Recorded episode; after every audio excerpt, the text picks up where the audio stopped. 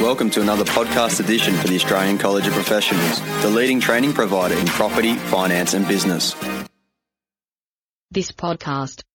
When should a tenant in New South Wales receive the condition report for their residential tenancy?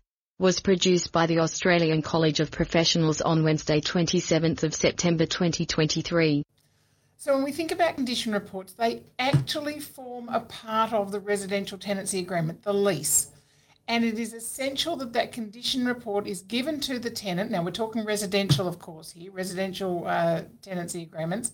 That that condition report is given to the tenant at the time of signing uh, or before.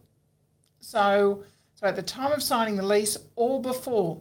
So and that and it can be given electronically. It can be given with some agents prepare a draft uh, lease agreement.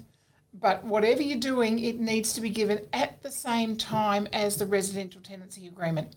So you need to make sure. A lot of people think, oh yeah, we'll get it to them in the next day or so. We haven't gone and done the initial condition inspection yet. We haven't filled it in. We'll get it to them.